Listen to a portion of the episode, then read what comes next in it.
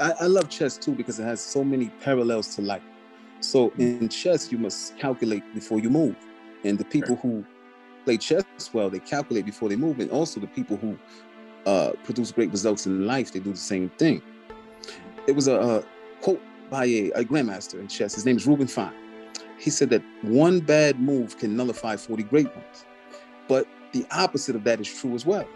That one great move can nullify 40 bad ones. So I just make all these parallels to life, and that's that's great inspiration. Like you could be going down the wrong road the whole time, but one great move can turn everything around.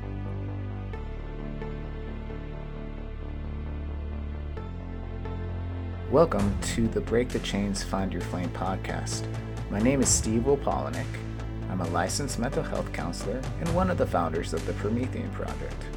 Our guests are people who have broke the chains of their limitations and found the strength of their potential. We offer their stories as inspiration and as guidance to help others navigate their quest to find their flame.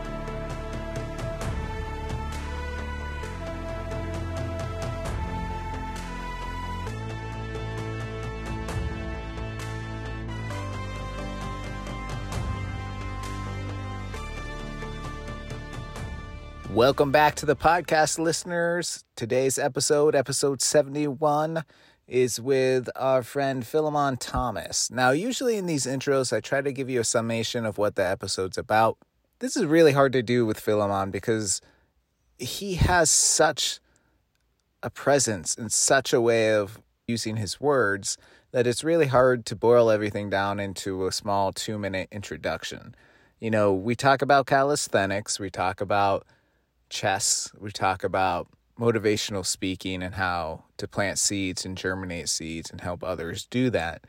But uh, the episode is so much more in depth than just those three topics. And, you know, Philemon has a nickname called The Voice, and it's well respected in his speaking, but then also in the calisthenics community.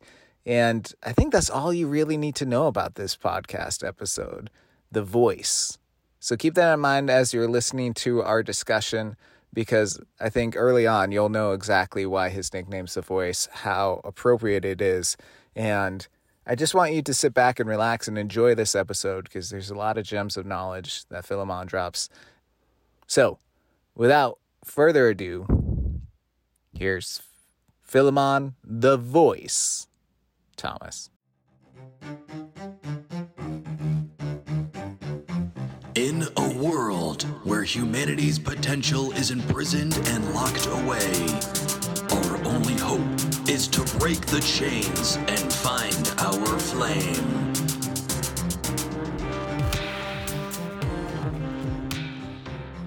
Welcome back to the podcast, listeners. Our guest today is Philemon Thomas. Welcome, Philemon. Great to have you on. I know we've been going back and forth trying to make this work, so I'm super happy we're here today. Likewise.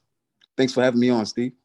No problem. So before we get started and kind of jump into a bunch of stuff that I know you and I connect on on, on certain levels, I was wondering if you could just give a quick uh, background about who you are, what your passions are, and how you've gotten to where you are today, just so our listeners can kind of know a little bit more about you.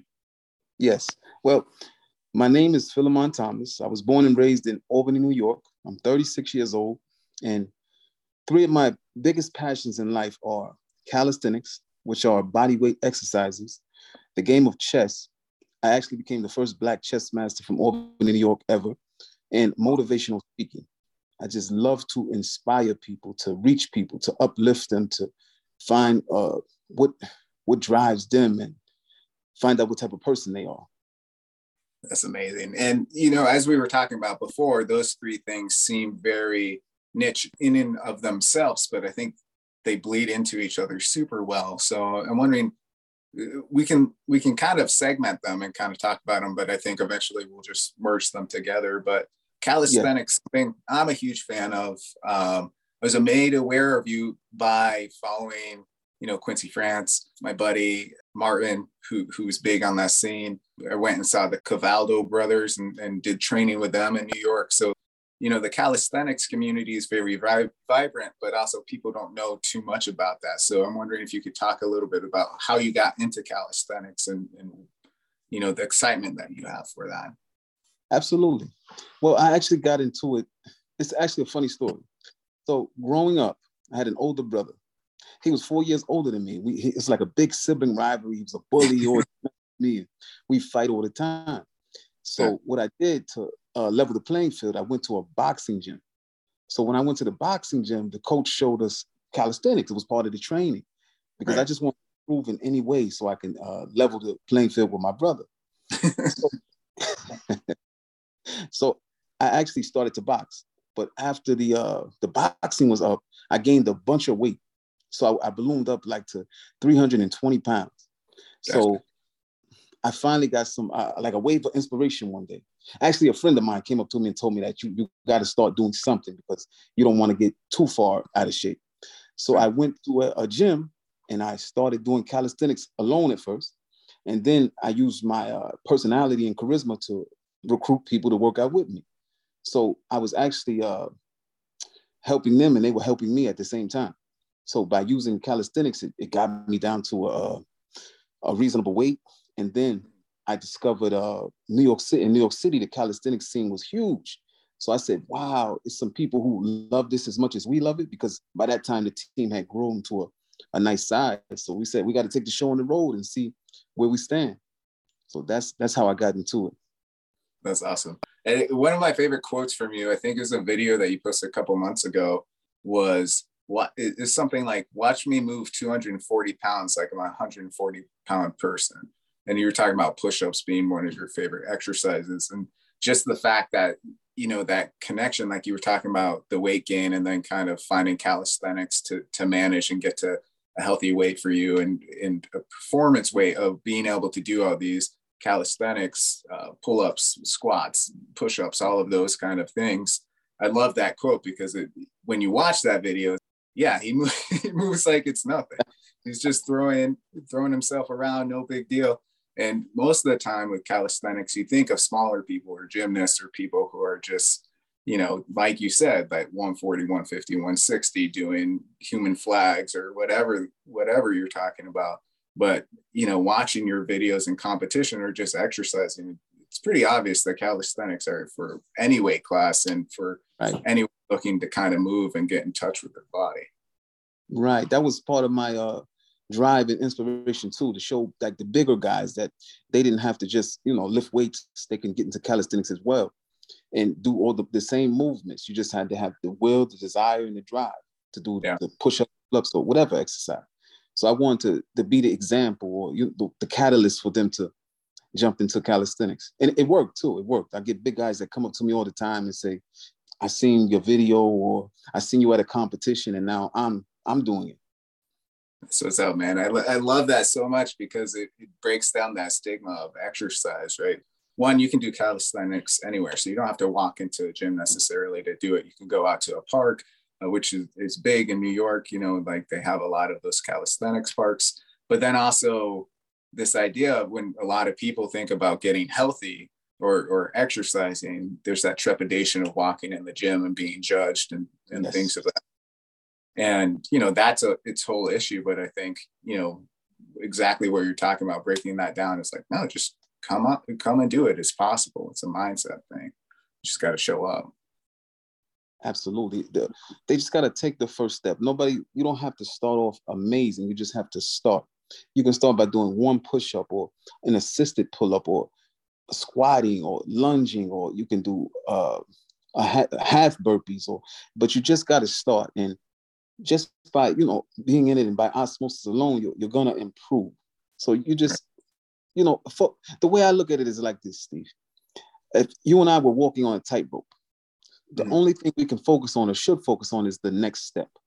We shouldn't right. worry about the end, just the next yeah. step the most important because if we focus on the end, we'll lose our balance and we'll fall. So the most important thing is the next step. I love I end my podcast with that quote all the time. So like I was telling you before, I'm a huge geek and I'm really into fantasy books. And one of my favorite authors, Brandon Sanderson, has that quote. Is like, mm. what's the most important step? It's always the next step. Yes. Because at the beginning, the beginning step's perfect, but when you're halfway through, it doesn't matter.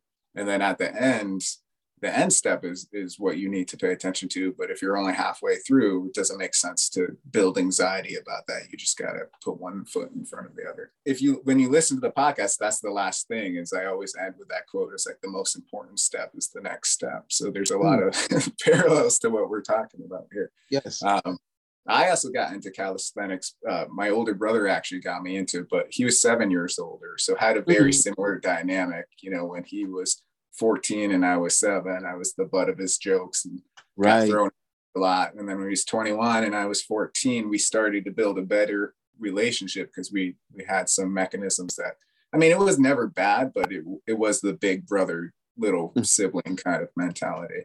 But uh, I joined wrestling in high school and you know we did some calisthenics and bodyweight stuff there but he really got me into it uh, when i was like 17 because i was 17 or 18 because i was about like 230 at one point hmm. um, mm. after wrestling and because i had stopped wrestling i wasn't doing that and he was like oh here's this book on just some simple stuff you can do and that kind of created this movement forward of like oh okay I, I can take some ownership here i don't have to be stuck on a team to perform. Right. And then the quote from one of my um, coaches was, you know, with wrestling, it's like, just step on the mat. That's all you got to do. You just got to step mm. on the mat, throw up, be on the mat, and then the rest will do itself. Um, mm. It's like that so, message echoes throughout our lives in just different forms. Yeah. It just, it's like this repetitive message that we get when we need it from different avenues because we're open to it. And I, I love yeah. that. I mean, obviously, we're talking about calisthenics, but like just from this conversation, last five minutes, we can make a clear delineation into motivational speaking, which we'll get to. But I'm wondering for our listeners who don't know a lot about the calisthenics community and you know these competitions, and you mentioned you had that team. What's the name of the team? Guaranteed Results? Is that? Yes, name of my team is Guaranteed Results. So awesome. the concept of that is not just guaranteed results in fitness but guarantee results in anything that you pursue, anything that you touch, give it your all. And when you give it your all, the results are definitely guaranteed. Right. And so so you made this team because you recruited people to exercise with you and then you, you go to New York City to kind of see where where the team's at compared to other people who are doing that. For someone who's never seen or watched any of, of that kind of competition, what does that look like? How do you compete in calisthenics? Well, a calisthenics competition is going to be divided into weight classes, like boxing or, or wrestling. Hmm. So each one has different formats. Usually, you're going to have uh, pull-ups. Sometimes it's uh, a max of how many you can do, or sometimes it's timed. So how many you can do in two minutes or one minute.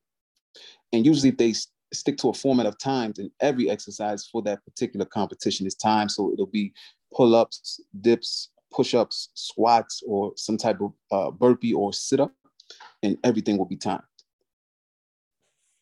So that's how a typical competition will go. Or some some of the competitions are, are head up. You'll go against a guy, and whoever gets the most repetitions or wins. Oh, that's awesome. How many have you done at this point? How many have you been in? I say uh, maybe 14, 14 competitions total. Nice. Now, is there like enter, entering that? Obviously, the community is large, and you, you kind of show up to it, and everyone's kind of in the same mindset. Do you ever have trepidation coming into it, or or is it like, well, this is my next step, and let me just execute to my best of my ability today? Well, to be honest, I always look forward to it because it's not an intimidating community. Everybody is so welcoming and focused on improvement. So the only com- I know it sounds cliche, but the only competition you really have is, is yourself. Self improvement. You, you, just gotta.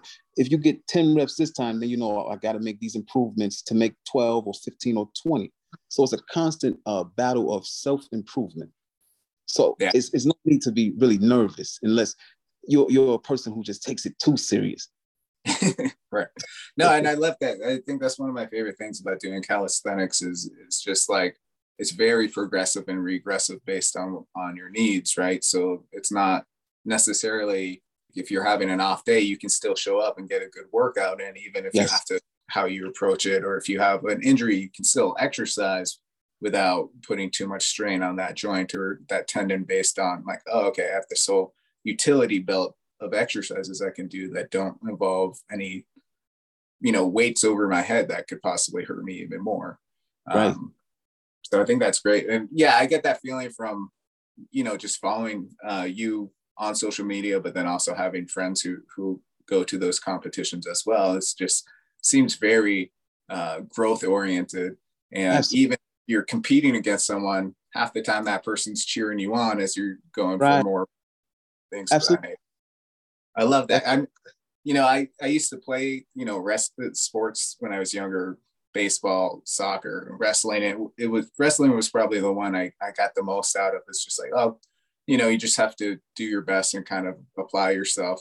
There are points assigned and, you know, some of that can be really enticing, but you know, as you grow older with calisthenics, it's just like, oh, you just show up and do your best and move on from there without getting stuck like, oh, I'm not good or I'm not the best at calisthenics. Absolutely. You versus you. You just keep improving. You get it. You go to the competition. You get to evaluate where you are, where your strengths and weaknesses are, what you have to work on, and uh, just just going. You get over the the perceived jitters of of competing. So you got it. You got to do it. You got to just Nike. Just do it. Just go. just do. There's a reason why that slogan's so popular, right? Like why it works so well, because that's the whole mechanic of it, right? Right. Some people sit back and think and plan and plot and scheme forever, and they never take action. You just got to put one foot in the water, and the rest takes care of itself. That's great. So let's make that jump to motivational speaking because anyone who's listening to this conversation for like five minutes is going to get that feel from you of, um, you know, this this ability to break down um, abstract thinking into very concise, motivating uh, conversation and, yeah. um, you know, creation or planting that seed for people to kind of germinate on their own.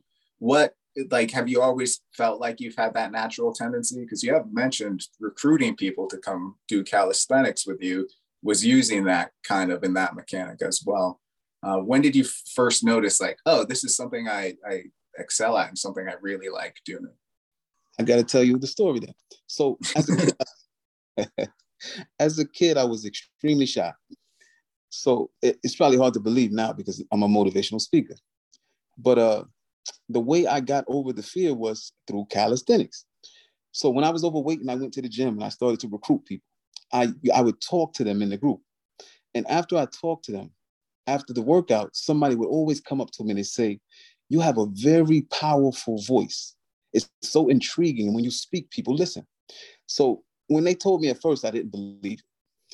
But it, it, I kept hearing it over and over again. So what I did was I had to test it. So I took my voice and put it on the internet. And then the same uh, receptions came back. They said, You have such a powerful voice. And then they even nicknamed me the voice. But what really uh, accentuated my uh, motivational speaking ability was uh, the boxing coach. So I got a call from his wife one day. Uh, it was probably about five years after I stopped uh, boxing. And she said that he was in the hospital in hospice. So she said, if you want to see him, you better get here quick. So when I got to the hospital, I was uh, taken aback because he's in the bed and he, he yeah. wasn't uh, panicking. He was very calm.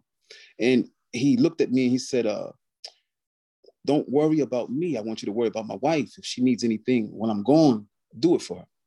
Mm-hmm. And then he looked at me, he gave me a, a very penetrating stare. He, he said these words. He said, uh, I'm just sitting here counting down the seconds, the minutes, and the hours because I've done everything I wanted to do in life and I have no regrets. Those words hit me like a ton of bricks. So I, I had to leave at that point. I said, I'll see you later, Ray. And I, as I'm walking back to the elevator, I asked myself, when my time comes, will I be able to say those words that I've done everything I wanted to do and I uh, I have no regrets. That like I lived a fulfilled life. So that even drove me more to inspire people because that that's what calls me. That's what speaks to me. To that's what fulfills me is inspiring right. others. So that's what helped me out a lot. That statement there. Then I just kept doing it every day, and I kept getting better and better.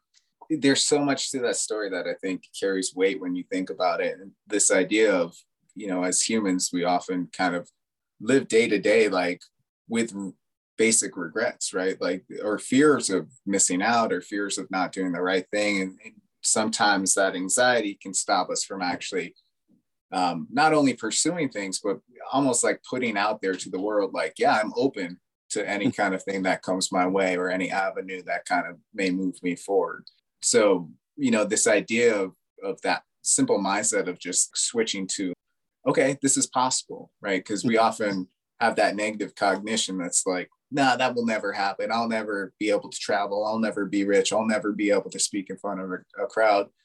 And when you feed that part of yourself, that's only going to get stronger, right? right. so, you know, when you were talking to your coach and his ability to break that down, I was thinking too, is like these these really insightful light bulb moments in life are just amazing that it's simplistic in what you have to do. It's not easy, right? Mm-hmm. Like it's not always easy, but the simple idea of, oh, let me not stay in this negative cognition. Let me put this positive or generative cognition out there. And, you know, if it happens, it happens. If it doesn't happen, I keep moving forward and, and trying new things.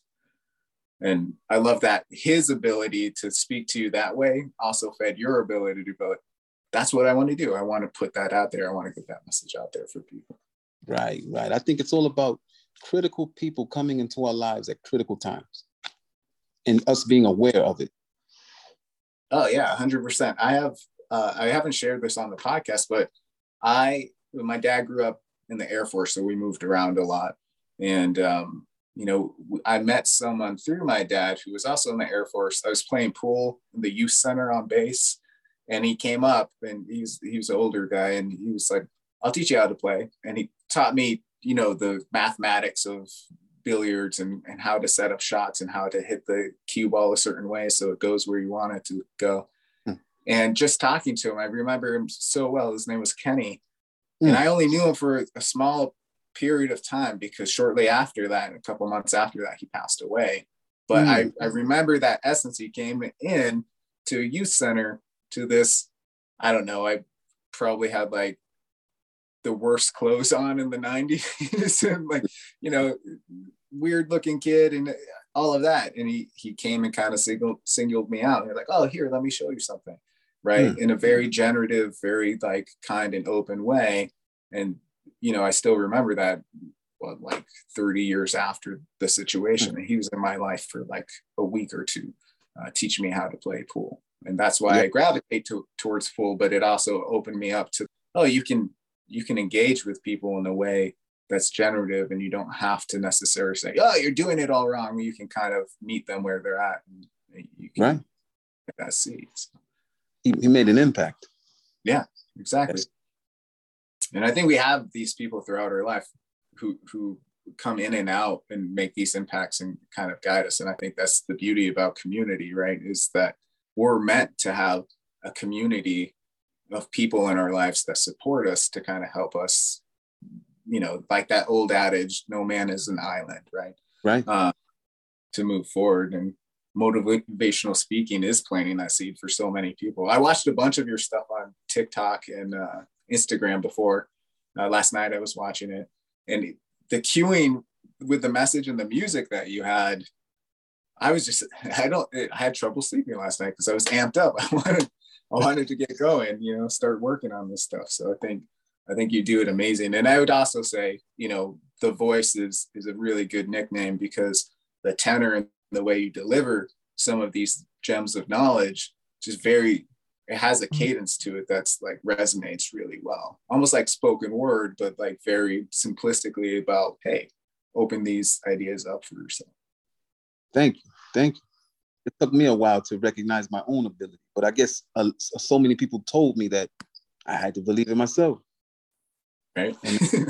all, all, these people can't be lying to me. I maybe right. there's something there. Right. But you you said uh, a thing about planting seeds. I think that's very important.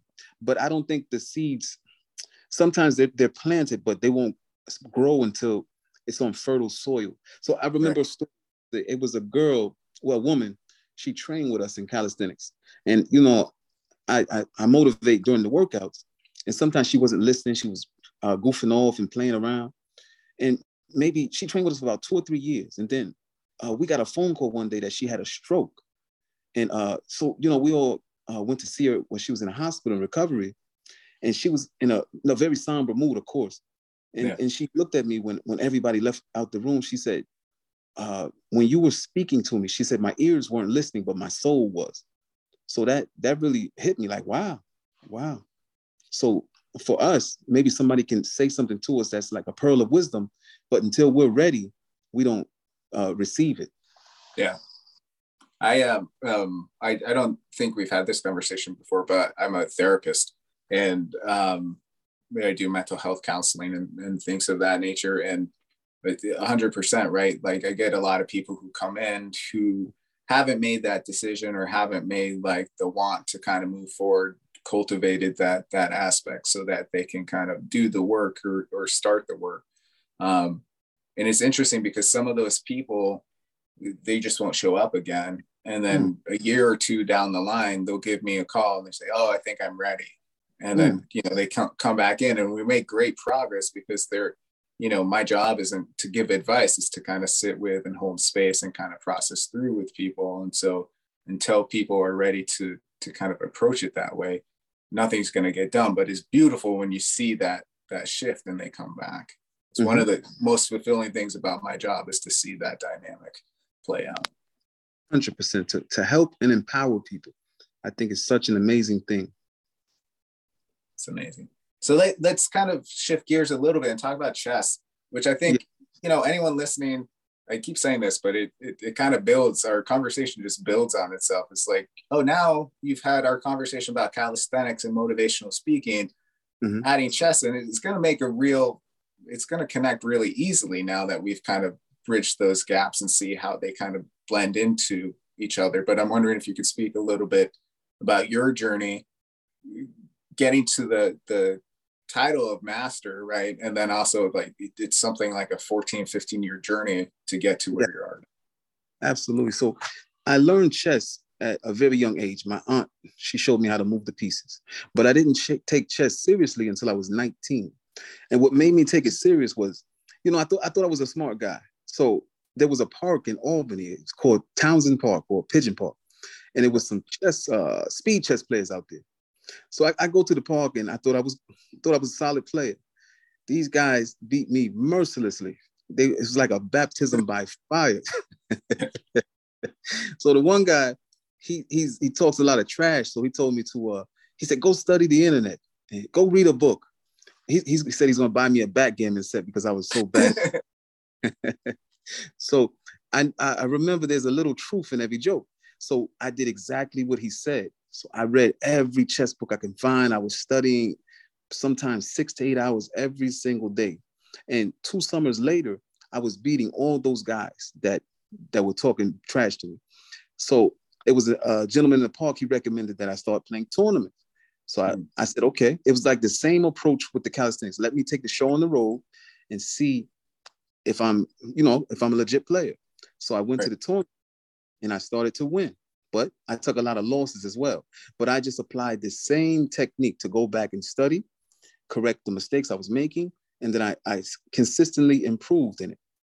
Uh, it was a, it was a long journey though. It took me all all over the Northeast. I played in a, a bunch of tournaments, and uh, to get the it, it, came to be pretty expensive too to travel. But the thing that helped me achieve the master title was as a, a local guy.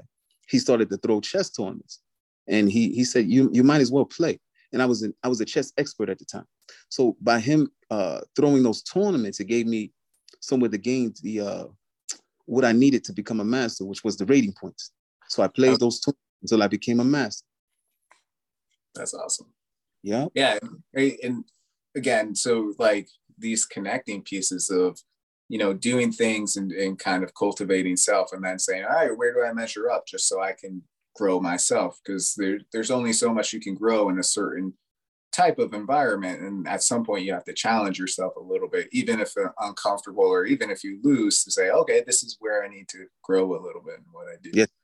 um, i love chess uh, i'm not great great at it but i love playing it and sometimes i play in session with some of my clients and i remember feeling pretty good you know like playing with clients playing against friends or uh, my siblings and, and winning.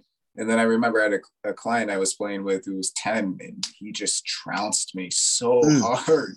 And it, it's very humbling, but also very uh, insightful in my own kind of psyche of, oh, okay, like, you know, just because I like it and I have one doesn't mean I'm amazing at it. And so yeah. this humbling moment, even though sometimes hard to swallow for people, is like, oh yeah, this 10 year old has put way more effort into this and has done this work and got, right. gone to like uh, groups and things of that nature. And if I wanted to, I could kind of uh, apply that to myself. This is how I get better. This is how I grow. And I think, um, you know, that's a, it's amazing to have something like chess, which is, is often described as like, oh, you, you have to be really wise and intelligent to do. Um, and so we see it at this mechanism. Uh, this speaks to who I am. And then to get humbled by a 10 year old is like, yeah, it doesn't mean like you're the end all be all if you can beat some people. It's it's it's a lifelong progress and, and journey, and, and, it's fun to interact in that way. Right, right. I, I love chess too because it has so many parallels to life. So in chess, you must calculate before you move, and the people who play chess well, they calculate before they move, and also the people who uh, produce great results in life, they do the same thing. It was a, a quote by a, a grandmaster in chess. His name is Reuben Fine he said that one bad move can nullify 40 great ones. But the opposite of that is true as well. That one great move can nullify 40 bad ones. So I just make all these parallels to life, and that's that's great inspiration. Like you could be going down the wrong road the whole time, but one great move can turn everything around. And the other thing I like about chess is that the pawn, which is looked at as the lowliest piece on the board, and he does all the dirty jobs, but it's a thing in chess called pawn promotion. So if the pawn makes it to the other side, which is the enemy side, he can promote to any uh, piece that he wants, except a king. So that gives like, if we're looking at it in life, it gives hope. Like everything is possible. Yeah. Just marching forward, like the pawn. Literally marching forward like the pawn. Mm-hmm. Yeah, I, I mean, uh, I mean, you'll probably be more well versed than this, but I've always loved chess because this idea of um, you know calculating and, and, kind of planning stuff out, but also having to be mindful at the same time of what's going on on the board and using that to kind of do those calculations. And so when I talk to to people about this, I you know some of the young kids I who have trouble doing some of those things, I sometimes in sessions all we do is play chess because mm. it is this practice of all right, you have to plan ahead, but you also have to be mindful of what's going on.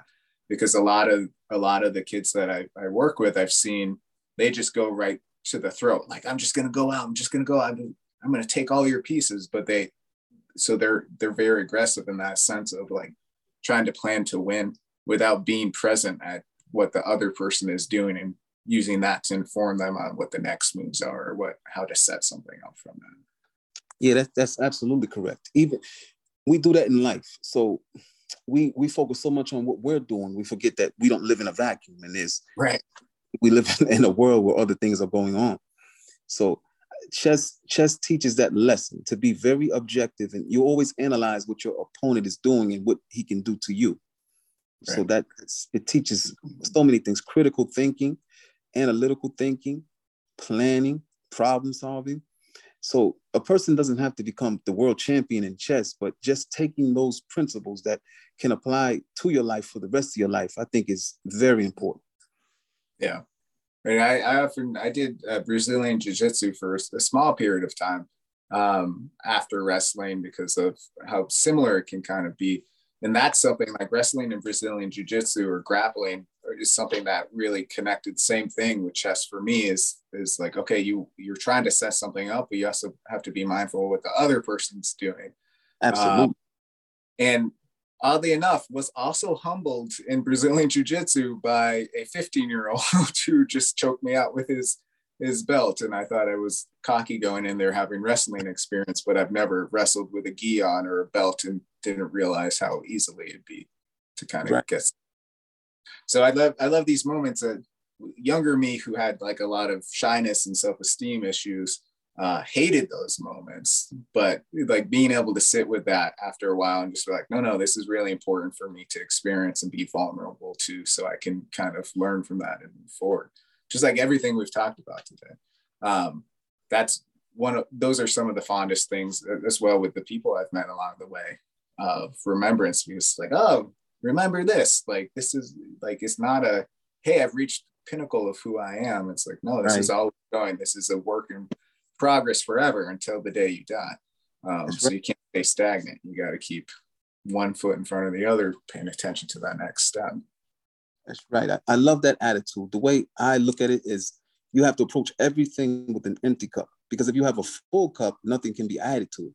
So if I come in with great humility, I'm always looking to learn. So I just say, keep an empty cup. Mm-hmm. I love that. That's like a, a good meta- metaphor for beginner's mind, right? If I approach anything with like the mind of a beginner, mm-hmm. I have so many possibilities to go from there. But if I come in as I'm the expert, then there's only one possibility and then a bunch of you know limited options that come up because I can't adapt. So that's right. You don't you don't as much. All right. So a um, couple questions before we end the podcast today. Um, standard questions we about superpowers, obviously. Uh, so the first question would be if you could have any superpower in the world, assuming they're true, right? Uh, what would it be and why? Well, I believe that the, the most important skill in life is communication. So if I had a superpower, I would want to communicate in every language that's imaginable so I can break down language barriers and convey my message to whoever it would be. So I think for me, that would be an amazing superpower the power to yeah. communicate. Everyone, regardless of language, culture, I would break down everything. It would be uh, misunderstandings would be out of the window. Yeah. That's amazing. No one's ever had that. Everyone usually goes to flying. My own answer is usually a way to get all the superpowers. So, like the common one, if people ask me, is uh, I'd like to control probabilities. So, in a world where superpowers exist, there's a mm-hmm. one in a billion chance of me flying. I'd be that one, so I could control the probability. So I could have whatever access I wanted to. But it, you went you went the other direction, which I think is based on everything we've talked about today makes sense, mm-hmm. right? Like we've talked a lot about community, the ability to communicate with other people and create support systems and, and be there. And so that makes sense to mm-hmm. Um, so what would you say your superpower is? If I think my now, I yeah. think my superpower is it's it's funny, but the ability to, to communicate and convey my message in English to yeah. whomever. there you go. Right. So you, you just you just want to multiply your already established superpower so it can cross right. barriers. No, that's awesome. I can I'd be able to travel anywhere in the world and if just speak. I would say, uh, where, where are we? And then I say, okay, I just start speaking fluently in that language. When I work with a new client, especially younger clients, that we will play Uno occasionally too. And just to kind of break down some of the barriers, we would say, oh, when you change the color in Uno, you have to ask the other person a question so we can get to know each other. And one of my questions is always like, oh, okay, if you could go to any country and speak that language fluently, where would you go and why would you get why would you pick that language in that country to do it? And a lot of times I'm surprised by the answers because you know um, I don't think a lot of people think about it, but a lot of the kids I work with, they know exactly where they're going. It's like, I'm going to Japan because I love anime and I want to know more about that culture. Really mm-hmm. insightful answers and not just, oh, so I could order this food or whatever. It's it's right. really amazing how some of the younger um, generation is really cultivating this understanding and want to know more about people. And so the hope is we can break those barriers before they become barriers. Right. Right. So, yeah, that's awesome. All right. Last thing before we close today, and thank you so much for coming on. I've had a blast talking to you, and you, we still have a couple minutes, so I'll probably say that like 18 more times because that's my MO at the end of the podcast. um, but I'm wondering if, if we could distill everything we've talked about today, which I know is a lot, into one message for the listeners to kind of take home with them and, and kind of ruminate on and, and you know, kind of cultivate that soil so that planting of the seed can take. What would you say that message, or what would you want that message to be? Well, to the listeners, I would say just keep moving forward. regardless of what obstacles you're faced with, regardless of how hard it may appear to be, just keep going forward because that's when you grow, when it gets uncomfortable. You got to just keep moving forward. Growth doesn't occur when you're comfortable and things are going great. It's when times get critical and harsh and your character is tested. You just keep moving forward. That's the message. And I agree 100%. That's where that's where the work is done, right? Is being vulnerable and uncomfortable. It's really easy to even if you don't feel great in your life at that moment, it's something you know there's comfort there too. So we often kind of pull back into that comfort of what we know and don't take that that step forward, that uncomfortable step, that vulnerable step. So right. But it's it's hard too. It's hard. It's definitely hard. Yes. But keep going, regardless of what happens. Uh, don't think so much. It'll work itself out. But it won't work itself out if you stay still. Well, Phil, thank you so much. I only did it one more time, so that's not that's not bad. making making progress. Really appreciate you coming on and having the time this this Sunday morning to talk and you know um, share insight and talk about all things calisthenics, chess, and motivational speaking. Yes, I appreciate you for having me, Steve. It's been a it's been a pleasure. I had fun.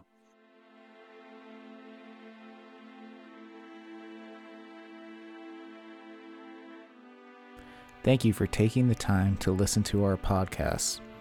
If you or someone you know would like to be on the podcast, please outreach to us at info at the Promethean Project.org. If you want to learn more about the Promethean Project, or if you would like to donate to our cause, you can reach us at theprometheanproject.org. If you really do enjoy this podcast, please share with your friends like our posts on social media, on Instagram and on Facebook. And please leave us a review on Apple Podcasts or any podcast app that you like to listen to. Again, thank you for taking a listen. And remember that the most important step is always the next one.